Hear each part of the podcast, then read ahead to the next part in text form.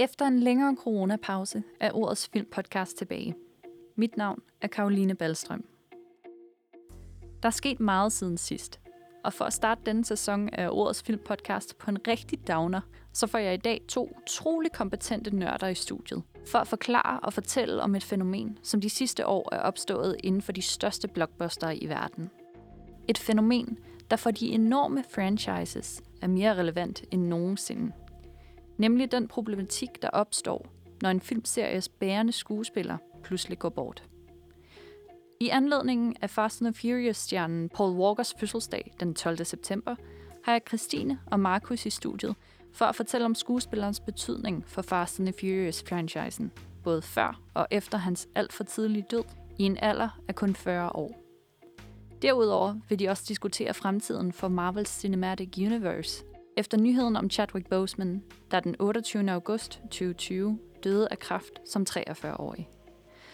Suk, og velkommen til.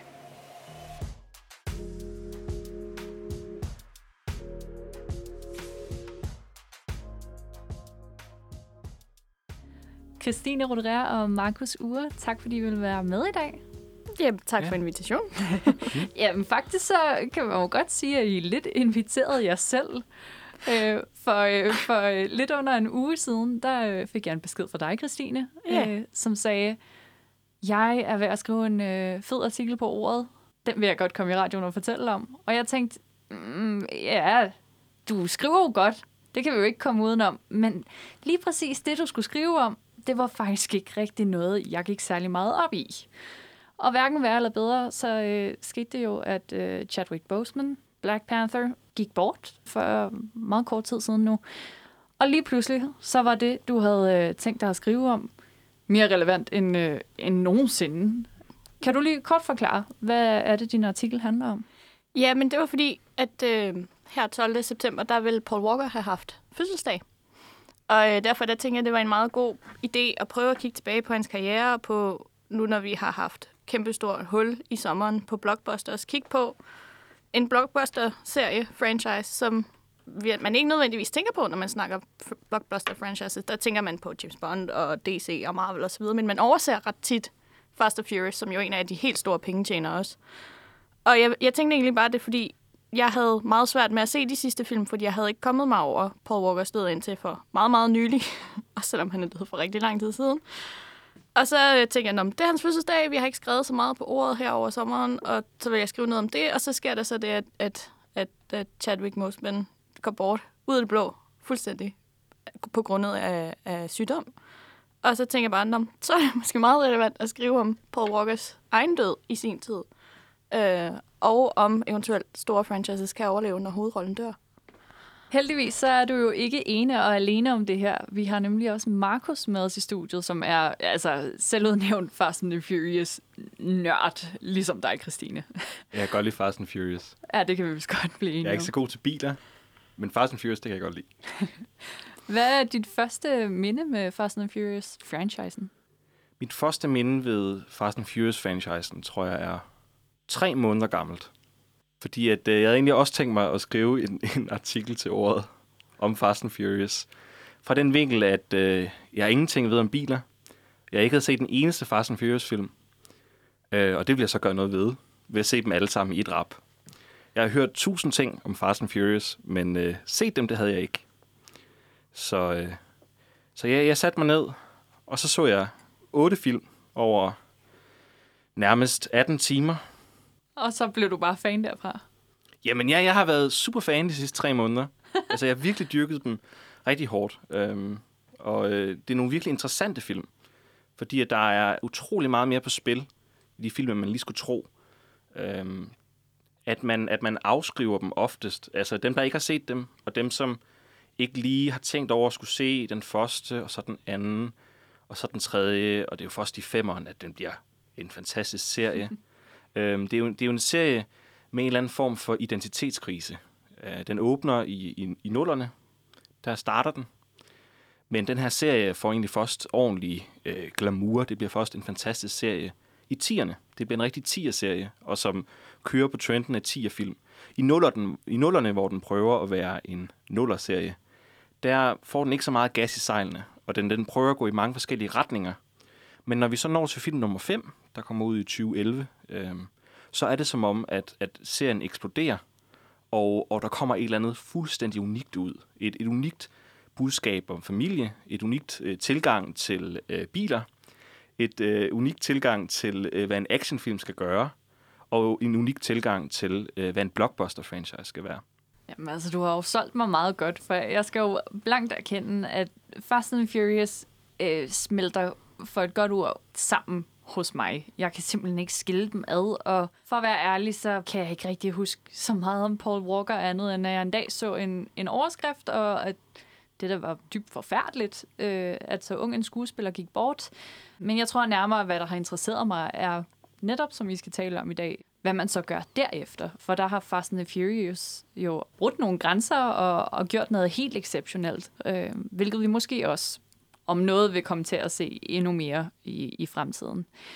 Jamen altså, jeg synes bare, at øh, ordet skal være jeres. Så øh, Christine, vil du lægge ud med at fortælle os lidt mere om, hvad Fast and Furious er for en størrelse, hvad de har gjort øh, efter Paul Walker, hvem han var, og hvordan du ser øh, fremtiden for franchisen? Jo, det er meget, meget jeg skal fortælle på kort tid. I mean, øh, altså, personligt så Paul Walker, ham kendte jeg, fordi jeg havde først stiftet bekendtskab med ham i en National Geographic dokumentarserie, hvor han var ude på en fiskerbåd, fordi han er egentlig uddannet marinebiolog. Øhm, og gik meget op for det med øh, marineliv og sådan noget, og kendte ham også fra nogle af hans andre film, øh, Eight Under og sådan noget, Øh, Eight Under, nej, Eight Below, og nogle af de andre film, han har lavet. Øhm, så og jeg kan bare huske, at Fast and Furious, det var noget, jeg så i 2001 sammen med min far, fordi vi så motorcykel, Grand Prix-løb og Formel 1-løb sammen, så selvfølgelig skulle vi ind og se en biograffilm, der handlede om biler. I 2001, der var jeg kun 8 år gammel. Så jeg tænkte, det var bare det fedeste i hele verden. Så jeg er vokset op med de her film fra Paul Walker, som vi så hver gang i biografen sammen med min far. Og det var bare det der med hele karakterportefolien, der er i de her Fast and Furious film. Det er jo en stor familie. Det er noget, man lærer fra starten. Det er noget, Vin Diesels karakter, Dominic Toretto, han siger, der er sådan, there's always room for family, og det handler altid om family. Alle filmene igennem. Så man bliver lidt en del af den der familie i løbet af filmene. Og så sker der bare det der lyn ud af en blå himmel, stort set i 2013, at uh, Paul Walker dør som det mest absurde nogensinde i en bilulykke. Og det synes jeg bare var så forfærdeligt og unfair, fordi i alle slutningerne af alle de her Fast and Furious film, der er der den der disclaimer, alle stunts er lavet af professionelle, så jeg, jeg kan bare huske, at jeg synes bare, ej, hvor var det bare uretfærdigt, at ham om nogen, der ved, hvor farligt det er at køre for stærkt, dør i en bilulykke i Los Angeles. Altså, det var bare, det var så absurd. Det var virkelig forfærdeligt. Det er i hvert fald også lidt at få, få smadret øh, laget mellem filmen og personen, fordi i Fast and Furious, der laver Paul Walker alle de her sindssyge stunts. Og øh, mange af dem er jo også gjort i virkeligheden. Måske ikke lige de allervildeste, men der er rigtig mange ting, der sker øh, i, i nogle af filmene, som, som er blevet gjort i virkeligheden, og, og ser fuldstændig fantastisk ud. Der er jo den her progression, hvor at filmene bliver vildere og vildere for hver film. At man så som menneske øhm, oplever, at, øh, at i virkeligheden, så, så kan man ikke lave de stort. Altså det, det er sådan en slags, øh, man, man, man får et, et rusk i selen. Det gør man. Det, det, det er meget, meget, godt, meget godt beskrevet, faktisk. Men øh, altså, det er jo også bare det med franchisen, det er jo også, at det er en af de store franchises, der er nu fra starten af nullerne og op til nu 2020, som kører uden nogen tidligere baggrund. Altså, der findes ikke 40 års tegneserie, man kan gå tilbage og kigge på. Jeg ved godt, hvad der kommer til at ske i den næste. Altså, det er mere bare sådan, nå gud, nu har de fået The Rock ind over, nu har de fået Jason Statham, og lige om lidt, så kommer John Cena også ind, og så står vi snart med en ny Expandable. Men det er bare fedt. Altså, det, Der er det ikke nogen irriterende nørd over. Nej, men det er det. Det er sådan de der irriterende nørder. No offense til alle dem, der sidder og lytter alligevel, der måske er den slags. Det er bare, det er bare fedt, at man kan gå ind i en biograf og, og vide, jeg aner ikke, hvad der kommer til at ske i den her film. Andet end The Rock er kommet ind, eller Luke Evans er kommet ind. Ellers, og det er bare mega fedt. Kæmpe fordel. Altså, hvis man, altså, hvis jeg skulle tage den, en af de ting, man er kæmpe stor nørd ved, for eksempel øh, Ringnes Herre, selvfølgelig. Øh, hvis vi ser den nye serie med Hobbiten, det, altså, det er ikke engang noget, man kan gøre for, og man sidder og tænker, det der, det er bare helt forkert. det er et eventyr, der er skrevet i en bog. Hvordan har I gjort det til noget, der skal hamle op med Ringnes Herre? Altså, det, den, det behøver man, den kan man lægge væk med, med Fast and Furious. Og, øh, og give sig hen til, til både spektaklet, men også de her virkelig stærke følelser, og de her øh, øh plotpunkter, der, øh, der er helt crazy. Man, øh, man, man bliver overrasket, som du siger. Altså, der er ikke nogen, der ved, at i film nummer 8, så går øh, hovedkarakteren, eller den anden hovedkarakter, øh, Vin Diesels hovedkarakter, og vender sig mod hele flokken. Og øh, man tror måske, han er ond, men man har jo ingen idé om, hvad det er. Jamen, det er jo det, man ved jo ikke, hvad der kommer til at ske, og det er det, der er det fede også ved franchisen. Ved, at man ved ikke, hvor karaktererne står indtil et par film senere, fordi alle dem, man møder, som er onde i løbet af, af filmene, de dukker op igen, og så er de lige pludselig med på holdet. Og det er jo også bare sådan, nå, men fedt nok. Nu er de bare sådan, altså, largest crossover ever-agtigt på en eller anden måde, hvor du får alle de her antagonister, der har været før. Jo, fordi man starter jo i femeren, hvor The Rock kommer ind som øh, Luke Hobbs, og så øh, i sekseren, der kommer øh, Luke Evans op som øh, øh, Owen Shaw. Og så i syveren, så kommer Jason Statham ind som Deckard Shaw, og i otteren, så kommer Charlie Theron ind som Cypher, og det er også bare den ene mega A-list blockbuster skuespiller efter den anden, der kommer ind, og der hænger ved. Man har jo opfattelsen af, at de her a skuespillere, de bare gerne vil være med, fordi det ligner bare nogle rigtig sjove film at lave. Det synes jeg virkelig, der mangler i mange af de her øh, øh store film. Øh, hvor sjove har de været at lave? Øh, man har, enten så har man de her Adam Sandler-film, som har været skide sjove at lave, eller så har man sådan en anden virkelig stor, øh, kæmpe, kolossal film, som sikkert har været en pinsel at lave. Øh, men men her, har man, her har man den gode mellemvej. Man har de, de to fusionerede størrelser. Ja, det, og det er også lidt det, man kan mærke i det, at, at de har det bare også skide sjovt, mens de laver dem sådan, det her stunts, det er bare fuldstændig absurd, og det overholder overhovedet ikke altså, fysikkens regler på nogen måde. Men lad os bare gøre det, fordi det ser sjovt ud, og det er mega fedt. Og det ser, altså, når man sidder og ser filmene, så er det også bare sådan, at det der, det, det, det vil ikke kunne lade sig gøre i virkeligheden, men fordi det er Fast and Furious, så accepterer man det, fordi selvfølgelig kan det lade sig gøre på det her tidspunkt. Så det er, ej, det er virkelig en franchise, hvis man ikke har set dem, fordi man har skrevet dem af som bare sådan nogle bilrace-film, så synes jeg lige, man skal give dem en chance igen fra Fast 5 af og prøve at stifte bekendtskab med karaktererne, fordi det er altså en franchise, der er enormt vigtig, specielt i den her postapokalyptiske hvad hedder det, landskab for franchises her i 2020 på en eller anden måde. Ikke fanget af Disneys klør endnu. Ja, præcis. Universal, hang on to it. Jeg synes også måske, det kunne være spændende at snakke om øh, seriens, apropos Paul Walkers, øh, meget spændende tilgang til døden. Øh, flere karakterer bliver slået ihjel i, øh, i serien. Øh, en af mentorsne i Tokyo Drift, Han, bliver slået ihjel, som vi måske har hørt vender tilbage i den næste film. Ja, han dukker lige op lige i slutningen af traileren, og det var så fedt, da den trailer den kom ud, fordi jeg kan huske, at jeg var på Twitter på det tidspunkt. Og så hashtag Han Lips begyndte at trende, og så gik jeg ind på den, og alle folk, der skrev, de troede, det var Han Solo, det drejede sig om. Og det var bare så fedt, at der var en anden franchise end Star Wars, der havde den der med hashtag kørende, hvor man bare sådan, okay, folk, de gider faktisk, og de synes virkelig, det er fedt. Men det er, som du siger, det er det der med døden, der er, det er sådan lidt superheldagtigt. Nobody really stays dead. Så man kan også bare tænke, alle dem, der er faldet af undervejs, kunne også godt komme igen. Undtagen på Walker.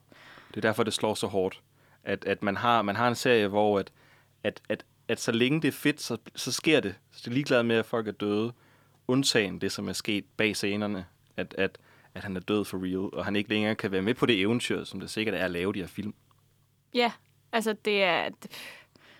Jeg kan huske, det var, han døde i 13, og de skulle egentlig have haft syveren ude i 14, men det var, de var nødt til at rykke det, fordi de vidste simpelthen ikke, hvordan de skulle gøre optagelserne færdige. De var kun halvvejs. Så skulle de skrive manuskriptet om, og så skulle de have hans brødre ind over for at være stand-in for at kunne lave et eller andet AI face swap halløj, så han kunne få en eller anden form for afsked. Og når man ved, at der allerede på det tidspunkt også var planlagt flere film, blandt andet også spin-offs osv., så tænker man bare, hold op, det var da noget af noget forfærdeligt noget at miste hovedrollen blandt andet. Altså, en af de vigtigste roller i de film, det er jo Paul Walker, og det er det, man husker ham for, det er Fast and Furious og Brian O'Connor, så det er virkelig forfærdeligt.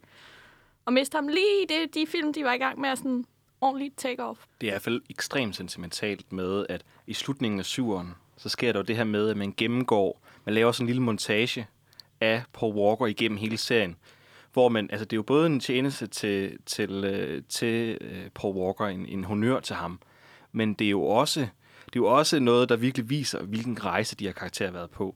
At de starter med at stjæle DVD'er øh, og køre race. De laver øh, bank heists, bankrøverier. De laver bankrøverier i femeren, og i otteren begynder de at kæmpe mod ubåde. Ja, med på- atomvåben på, eller sådan noget. Altså, det er en helt anden skala.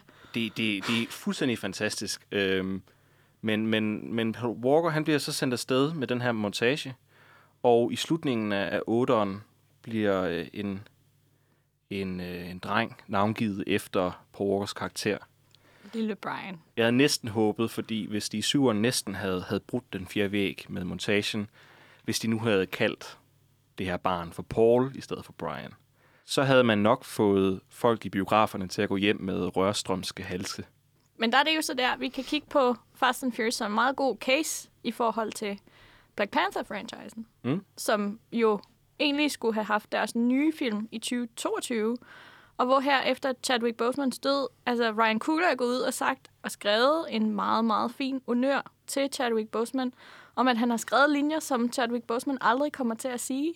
Og det er jo også, altså det er jo næsten forfærdeligere på en eller anden måde, fordi man, nu når man ved, at Chadwick Boseman har været syg med kræft siden 16, og at han nu bliver taget fra os fire år senere, hvor der faktisk er ingen mennesker, der har været involveret i den her franchise, der vidste det. Det er jo helt utroligt.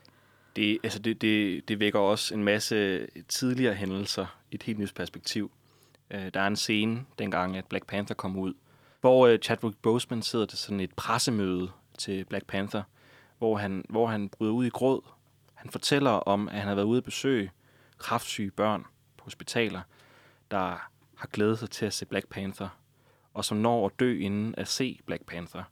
Øh, børn med en anden øh, med etnisk baggrund end, øh, end den hvide amerikaner, som ser Chadwick Boseman som et, et, et idol, et ikon, øh, som har gået ind i Marvel-franchisen, og trods sit skridt blevet en af de mest sendende film nogensinde, og vist, at der er plads til at, at, at repræsentere den kultur, også den afroamerikanske kultur. Han har udover at spille Black Panther, så har han også spillet to andre sorte ikoner. En øh, baseballstjerne, der blev den første øh, baseballspiller, der er trådt ind i Major League. Og så har han spillet øh, musikerlegenden James Brown. Det er tre figurer, han har spillet, der repræsenterer en, en stor del af den afroamerikanske, afroamerikanske kultur.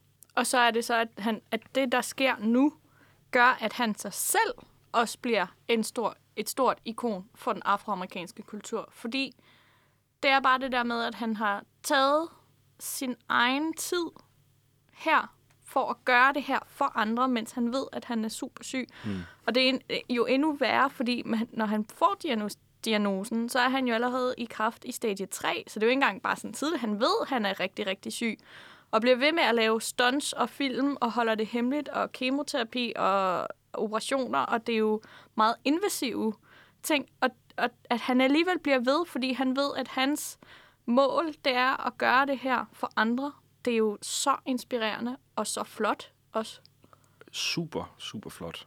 Altså, den scene i øh, Endgame, hvor han træder ud af portalen i finalen, sorry med spoilers, hvor han træder ud, og rent symbol, så siger det jo, at han, han tager faklen fra Iron Man og Captain America, at han, han, han går det næste skridt. Øh, han, han fører franchisen videre. At det så ender så bræt, er jo et er jo, er jo sådan en måde at, at, at tæske en person, der, der øh, er ved at rejse sig op. Præcis. Altså, og, og der er det meget spændende at se, hvad Kevin Feige og folk i MCU kommer at gå hen og gøre. Recaster man en skuespiller, der har gjort sådan et stykke godt arbejde til T'Challa, eller følger man så, nu når vi snakkede om tegneserier før, følger man tegneserierne og tager Shuri, lillesøsteren, og fører hende videre frem? Kan Letitia Wright godt bære den her rolle og være dronning nu for alle de her afroamerikanske og afrikanske mennesker, der så sig selv i T'Challa og i Black Panther? Det, det er en meget stor debat at tage. Og jeg- Kæmpe opgave. tror, der sidder rigtig mange op på Marvels øh, hovedkvarter og tænker, hvad gør vi nu, øh, nu når vi har mistet ham? Aflyser man filmene? Altså, det, det, det er ikke til at vide, og det er jo også meget spændende også, at det sker nu, hvor der også nu er gået et år siden den sidste Marvel-film kom ud. Altså, der er gået over et år, og hvis alt går vel, kommer der måske forhåbentlig Black Widow her til efteråret. Men det er også bare, franchisen har stået stille i rigtig lang tid. Og nu er en af de skuespillere, en af de karakterer, der vil komme videre i de næste faser, er slet ikke med mere. Så det, det er meget spændende at se, hvad det er, der kommer til at ske nu. Hvad der startede som en, en, et åndedrætspause øh, efter finalen af Endgame, efter en, et jetfly af en franchise på 24 film, altså nu pludselig blevet en, en, en, en knockout. Det er jo øh, fuldstændig... Øh, ingen havde forestillet sig, at det her ville ske. At, at, at, at man ville få så stort et, et, et, en, en tid væk fra Marvel, som jo har domineret altså, de sidste mindst 10 år. Ikke?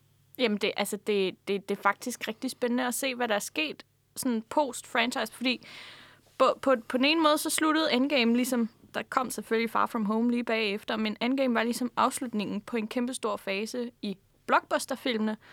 Og så kom, og så hvis vi lige trækker en parallel også til tv-serier, så sluttede Game of Thrones også sidste år.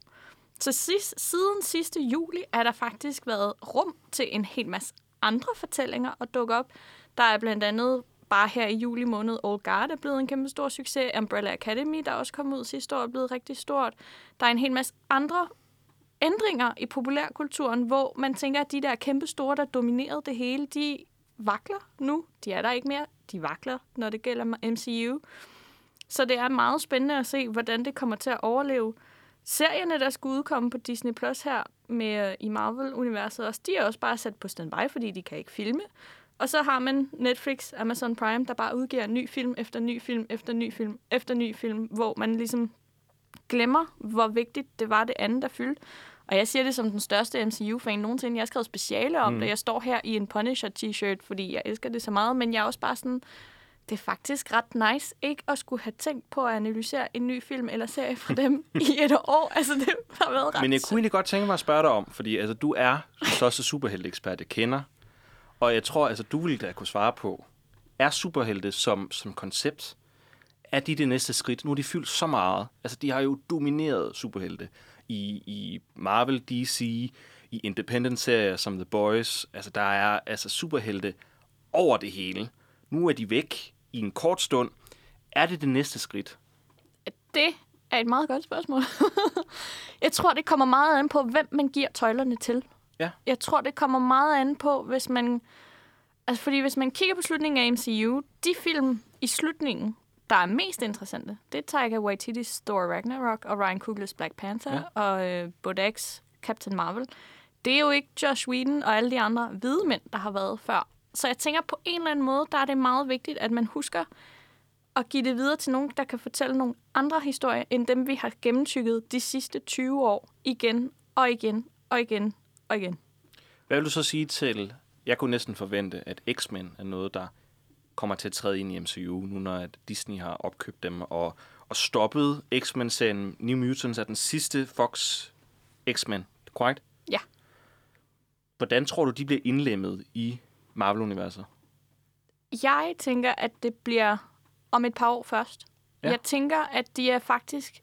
Nu er det kun ren spekulation, men jeg tænker, at de måske er mere interesserede i Fantastic Four, fordi den ligger mindre øh, klar i folks hoveder. Vi er så vant til X-Men og Patrick Stewart som Professor X og Hugh Jackman som Wolverine. Det, det skal lige have lov at ligge lidt. Mm. Hvor med Fantastic Four-filmene, der, den fra 15, den er der sgu ikke rigtig så mange, der husker, og dem fra, øh, fra nullerne, det er lang tid siden. Er det ikke også en af de første superhelte-tegneserier? Jo, det er det også. Og dem har de jo også lige netop fået øh, rettighederne til. Så, det, så jeg tænker, hvis der er noget på den måde, der skal introducere mutanterne, eller et eller andet på den måde, så vil jeg tænke, at det mest logiske for, for dem var at tage Fantastic Four ind. Det kan så godt være, at de vælger at lave noget andet. Jeg ved, at den nye Doctor Strange-film, den hedder And the Multiverse of Madness. Nej, hed den? Ja. Ja, ja. Jeg ved, at den nye Doctor Strange-film, den hedder Doctor Strange and the Multiverse of Madness. Og lige så snart man begynder at pille mere multiverse, så skal der rigtig spændende ting at sige. Så det kunne også godt være, at de vælger at tage Ryan Reynolds Deadpool ind via ja. en eller anden pocket dimension, som Doctor Strange lige får prikket til. Altså, når du siger multiverse, så kommer jeg jo til at tænke på den bedste superheltefilm, jeg nogensinde har set. Spider-Man Into the Spider-Verse, som kom ud i 2018. Animationsfilm, som lagde mit hjerte ned, låste fast. Øh, jeg ser sjældent film igen, men den har jeg set fem gange, eller sådan noget. Øh, og den har virkelig overbevist mig, at, øh, at multiverset, det der er potentiale i, fordi man kan få en, en grise Spider-Man ind sammen med Nicolas Cage Spider-Man, ind sammen med en alternativ Miles, Miles Morales, som jo igen jo er en, en, en, en, en god figur, hvis vi snakker tilbage til, til Chadwick Boseman, en, en afroamerikansk øh, udgave af en hvid karakter. Præcis. Altså, der, der vil det være meget smart fra Marvel nu at kigge ud på, hvad de har af alternativer. Øhm, og få nogle andre ind, som kan repræsentere. Og det er jo også, nu har de også pillet ved tid, og de har pillet ved multiverse, og de begynder at pille ved rigtig mange andre spændende ting, også fremover, tænker jeg. Så det vil være meget spændende at kigge på, også på den måde, de håndterer Wanda og Pietro Maximoff, som jo er i filmene, men de bliver jo kun omtalt som enhanced, og ikke som mutants. Men i tegneserien, der er det jo Magnetos børn, så man er også sådan lidt sådan, okay, hvordan hænger det lige sammen? Hvordan klarer de det? Hvordan får man mutantsene ind på den måde?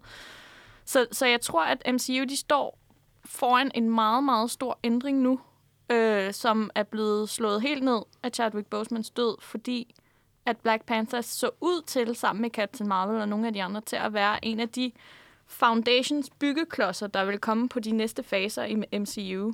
Nu når vi ikke har Iron Man, og vi har ikke Captain America mere, og vi har faktisk heller ikke... Vi har lige Black Widow med et lille last hooray, men hun er jo Ja. også død. Og, så det var meget sådan, hvordan bygger man et nyt team op, som folk for det første gider se mere om? Gider folk overhovedet at se flere MCU-film? Nu har der været en kæmpe stor pustepause. Kan de få folk i biografen igen? Hvad for nogle karakterer er det, der er interessante? Er det Fantastic Four? Er det Blade, som de også sagde, de nu skulle have ind over det? Er det Mutants? Er det nogle af de andre? Det vil være mega fedt at se Miles Morales i MCU. Og jeg tror, det har meget mere power at få Miles Morales ind, end at lave alt respekt til Tom Holland som Spider-Man, som Peter Parker, men det vil være meget mere spændende at få Miles Morales ind i det her univers på en eller anden måde, for at se, hvordan de vil kunne håndtere det. Mm.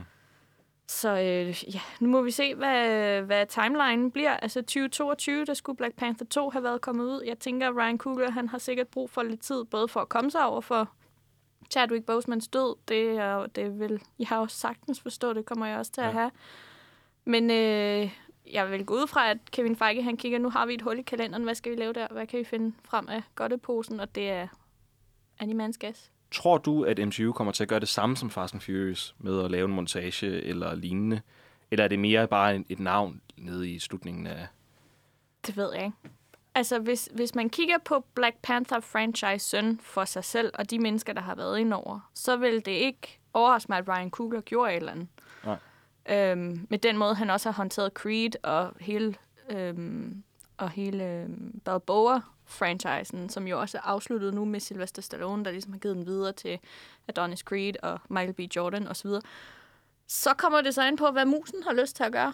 Øhm, Ja. De lavede en meget fin øh, credit-scene, da Stan Lee døde ved at erstatte ham i den der store startmontage, hvor der står Marvel Studios i starten af den ja. første. Jeg kan ikke huske, hvad for en af filmene det var, der kom efter det. Men der var ikke så meget i filmene om det, så det bliver, det bliver virkelig rigtig spændende at se, hvordan de håndterer det. Øhm, jeg ved nu allerede, at der er nogle petitions derude, der siger, at de skal ikke recaste til T'Challa. Nej. Det synes jeg heller ikke, de skal. Ja, Helt enig. Helt enig. det, den stakkels skuespiller, der får den rolle, han kommer aldrig til at kunne leve op til det, uanset Nej. hvad han gør. Så, så det vil være meget nemmere at bare sige, at vi tager Shuri, eller vi tager Okoye, eller vi tager Nakia, en af de andre kvindelige hovedroller, der har været i filmene. Jeg synes at det kunne være et fantastisk tidspunkt at gøre Black Panther til en kvinde. Simpelthen, altså, øh, det mangler vi. Og har det ikke også været noget med, at man skulle gøre Thor til en kvinde? Jo, altså det er jo det, men der sker i Thor Love and Thunder i, fi- i 4'eren. Der kommer Jane Foster nemlig tilbage. Okay. Øhm, hun var på scenen til San Diego Comic Con i 19, hvor hun fik hammeren i hånden. Øhm, så hun, og det, i tegneserien har Hun hun, bliver Thor. det har hun i hvert fald været i tegneserien i et stykke tid, Ja. hvor Thor mister worthinessen og giver den videre til hende. Så der er i gang med at ske et eller andet Ja. rigtig spændende her. I, men det er igen, hvem tager tøjlerne for filmene? Det er jo ikke dem, vi kender fra nullerne. Det er mange nye. Der er blevet sagt så mange gange, hvis du har historier, der repræsenterer dig selv, så gør det selv. Og det er alle dem, der nu har uddannet sig til at kunne gøre det selv. De er i gang med at få tøjlerne. Så der sker nogle rigtig spændende ting, som jeg er Ja. meget spændt på at se. Så der, der kan man jo eventuelt kigge tilbage på, hvad de gjorde i Fast and the Furious, som jo er en ja. meget godt eksempel på, hvad gjorde de nu, når hovedrollen lige pludselig døde. det er, at de kører den bare videre. Øh, de karaktererne i filmene nævner den karakter, der er død. De fik det afsluttet rimelig godt med, at han var gået på pension og fik Mm. børn og kone osv. Men i de nye film, der er konen også med. Så det er også, jeg ved, de har haft snakket om, skulle man genopleve Brian O'Connor? Skulle man ikke gøre det ved hjælp af hans brødre? Ah, En svær diskussion at tage. Det er meget svært. Især, især når den som serie, øh, vi kan jo snakke, det er jo en stor rolle i serien, men når, men når serien jo handler om familie, og vi har jo alle sammen prøvet at miste øh, et medlem af vores familie, det er, jo, det er jo en helt naturlig ting. Så jeg vil næsten også føle, at hvis man begynder at gøre det, så er man også går imod hele, hvad serien egentlig handler om. Og hvis man går imod hele det her familie noget, så kan man ikke fortsætte serien med at gøre vildere og vildere stunts. Det lyder som en mærkelig lighedstegn at sige, at, at for at kunne beholde en, en følelsesmæssig patos, at, at, at, at, man, at man, man skal kæde det sammen med, med spektakel. Men det er jo sådan, det er. Man kan jo man kan ikke, man kan ikke lave et...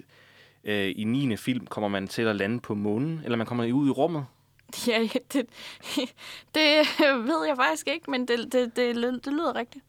Jeg tror, man kommer ud i rummet i 9. film. Øh, og hvis man, hvis man siger, at man i 9. film kommer ud i rummet, og der stadigvæk er en 10. film tilbage, der skal deles op i to dele, som skal blive endnu vildere end det, så er det jo, altså, man, man, bliver, man bliver nødt til at beholde den her øh, kerneværdi, den her kerne, øh, det her credo, som man har øh, som man har holdt fast i fra starten af. Familien, som man har lige så langsomt bygget op over, over serien. For ellers så bliver det ligegyldigt. Det bliver ligegyldigt at se det her spektakel. Det er jo, det er jo måske det, vi mangler i, i mange af de spektakelfilm. Men Ja. der kan man jo godt kigge på, fordi Fast and Furious har jo også nogle, eller en spin-off indtil videre, der er planlagt nogle flere, blandt andet en female-led Fast and Furious-film, hvor okay. jeg også bare sådan, oh my god, girl power. Men det er også meget spændende, det der sker i Hobbs and Shaw. Det er jo en spin-off på nogle af de store karakterer, men kar- hovedkaraktererne, det er jo The Rock og Jason Statham. Og så har man Idris Elba, der kommer ind som sådan en superhelt med enhanced blod og bones og sådan noget. Og man tænker bare, altså det er jo en fed actionfilm. Men jeg synes ikke andet, end at de hedder Luke Hobbs og Deckard Shaw, så det er ikke rigtig en Fast and Furious film. Nej. Altså det er sådan, okay, de hedder det samme som i Fast and Furious filmene, men jeg synes ikke, det er en Fast and Furious film på en eller anden måde. Det mangler alt det, som, som giver serien værdi, fordi det bare bliver rent action. Præcis. Og det er ikke det, vi søger med de film. Vi, vi, søger, vi søger den her pakke, den her fuldstændig vilde pakke af, af, af mærkelige ting, der bliver kombineret. Uh, men et spin-off, jeg gerne vil se, uh, det er The Past and the Furious. De, de her film har jo hele tiden det her ordspil i gang med, at det hedder Fast Five, og øh, 4'eren hedder bare Fast and Furious. Den hedder ikke Fast and Furious 4. Men, men, og, men øh, en, en film, hvor man kommer tilbage i tiden, øh, kunne lege endnu bedre med, med, med de her elementer af, af tid, som jo stadigvæk er med. Altså, Han er jo med i film 3. Han dør halvvejs ind i træeren. Han kommer tilbage, fordi at vi finder ud af, at den her træer foregår længst fremme i tidslinjen. Så hvorfor, hvorfor ikke have en Fast and Furious-film, hvor det, de rejser tilbage til øh, western-tiden? Det kunne være faktisk rigtig fedt. Det kunne være rigtig, rigtig fedt. Men nu må vi se, hvad der sker i nieren. Nu får vi lige pludselig uh, Dominic Toretto's lillebror ind i, ind i uh, spillet som ja. John Cena, så det kan det godt være, at der kommer et eller andet fortids flashback halløj der. Det er meget spændende. Jeg har det selv meget stramt med John Cena, så jeg håber virkelig, at de klarer det godt Okay. med den film. Du har det sammen med ham. Hvorfor Ja. har du det? Jamen, det ved jeg ikke. Jeg synes bare ikke, at han er særlig... Øh, altså, hvor The Rock har meget charme og sådan noget, så synes jeg, Ja. at John Cena han er meget kold. Altså, jeg kan ikke relatere til ham, så jeg synes bare, han er sådan overpowered, overboosted steroid monster uden følelser. jeg ved det ikke. Altså, når han spiller roller, simpelthen. Ja. Ja. Og så er jeg også vant til at se ham fra wrestling, så jeg, jeg, ja. jeg har svært ved at abstrahere. Jeg havde det også rigtig svært med Dave Batista, den fra dengang han gik fra at være wrestler i meget tight trunks og baby oil til at være skuespiller. Det var... Uh, Der er, noget vildt, der er jo noget vildt spændende ved, at wrestling-legender går over til, til filmmediet. Fordi at, at, at, at hvis vi skal tale om afskrivning, ligesom man afskriver Fast and Furious øh, øh, og kalder øh, ikke vil se dem, øh, så, øh, så er det jo endnu værre med wrestling. Fordi folk ikke vil anerkende, at wrestling er, er en fortællemodus på samme måde, som, som film er, øh, som, eller tv-serier eller, eller lignende. At der, at der sker øh, plots, og det er fiktivt, og der, der sker nogle virkelig spændende ting øh, over hele verden. Øh, USA har en kæmpe wrestling-scene. Japan har en fantastisk wrestling-scene. Øh, men, men at der så sker det, at, at vi har legender for wrestling-ligaen, øh, øh, som måske ikke har lyst til at være der mere, fordi det er også en hård branche at være i, øh, som så går over i filmen, og så bliver nogle af de allerstørste stjerner, at de træder over de andre, og bliver de nye Sean Connerys, bliver de nye øh, Harrison Ford, som, som ikke spiller på deres skuespilstalent, men spiller på en karisma, og spiller på en, en værdi, som, som kræver, at, at hvis du ikke føler med John Cena, så føler man ikke mere. Nej. Men, men hvis man, hvis man, hvis man øh, kan lide hans stil, eller kan lide hans måde at, at være på, øh, fra wrestling eller fra andre film, så, øh, så får man et, et virkelig spændende tilknytningsforhold til ham. Og The Rock er jo et fantastisk eksempel på en person, som alle elsker. Et kæmpe muskelbund, som alligevel udstråler øh, maskulinitet, men også ømhed og, og glæde og, og, og kærlighed i sit spil, uden at være verdens bedste skuespiller. Bare med sin karisma, fordi det er det, man lærer i wrestling. Man lærer at være en rolle, og være, øh, være en person, som folk enten relaterer til, eller øh, antagoniserer, eller øh, andre ting. Ja. Så, øh, så nej, det bliver, det bliver rigtig spændende at se, hvad, øh, hvad der både står, står i kortene for, for Marvel og for Fast and the Furious, fordi de har meget at op til, begge franchises. Ja. Og øh, jeg tror, de har, de har sved på panden lige nu. Det er i hvert fald vildt, at de slutter med, øh, at, de, at, at Fast and Furious slutter med en 10. film, der bliver delt op i to. Ligesom ja. Marvel har gjort det med Avengers, øh, ligesom Harry Potter har gjort det med, øh, med den, deres sidste film. Det, lyder, det er jo en trend, men det betyder nok også, at der ikke kommer en Fast Furious 11. Det skal man ikke afskrive. Vi troede ikke, der ville komme flere Harry Potter-film. Det gjorde der så alligevel. Ej, det gik så også galt. det, det, det går ikke så godt med dem, men, men altså, ja. Det er, jo ikke, det er jo tit ikke creative-teamet, der beslutter, om der skal laves flere film. Det er tit øh, folk længere op, der siger, at vi skal tjene nogle flere penge. Så nu må vi se, hvad det bliver se. til. Og så øh, vil jeg egentlig bare slutte dage her og sige tak, fordi du gad snakke Fast and Furious sammen med mig, Markus. Ja, selv tak. Selv tak. Ja, jeg ved, Karoline hun har bare stået og, og lyttet med, øh, så det har været super hyggeligt at få lov at nørde løs. Og øh, jamen, hvis I lytter har lyst til at læse noget mere om, om, hvad der kommer til at ske, så gå ind på ordet.net og læs nogle dejlige fede artikler, eller fang nogle anmeldelser, når de kommer ud. Tak for i dag.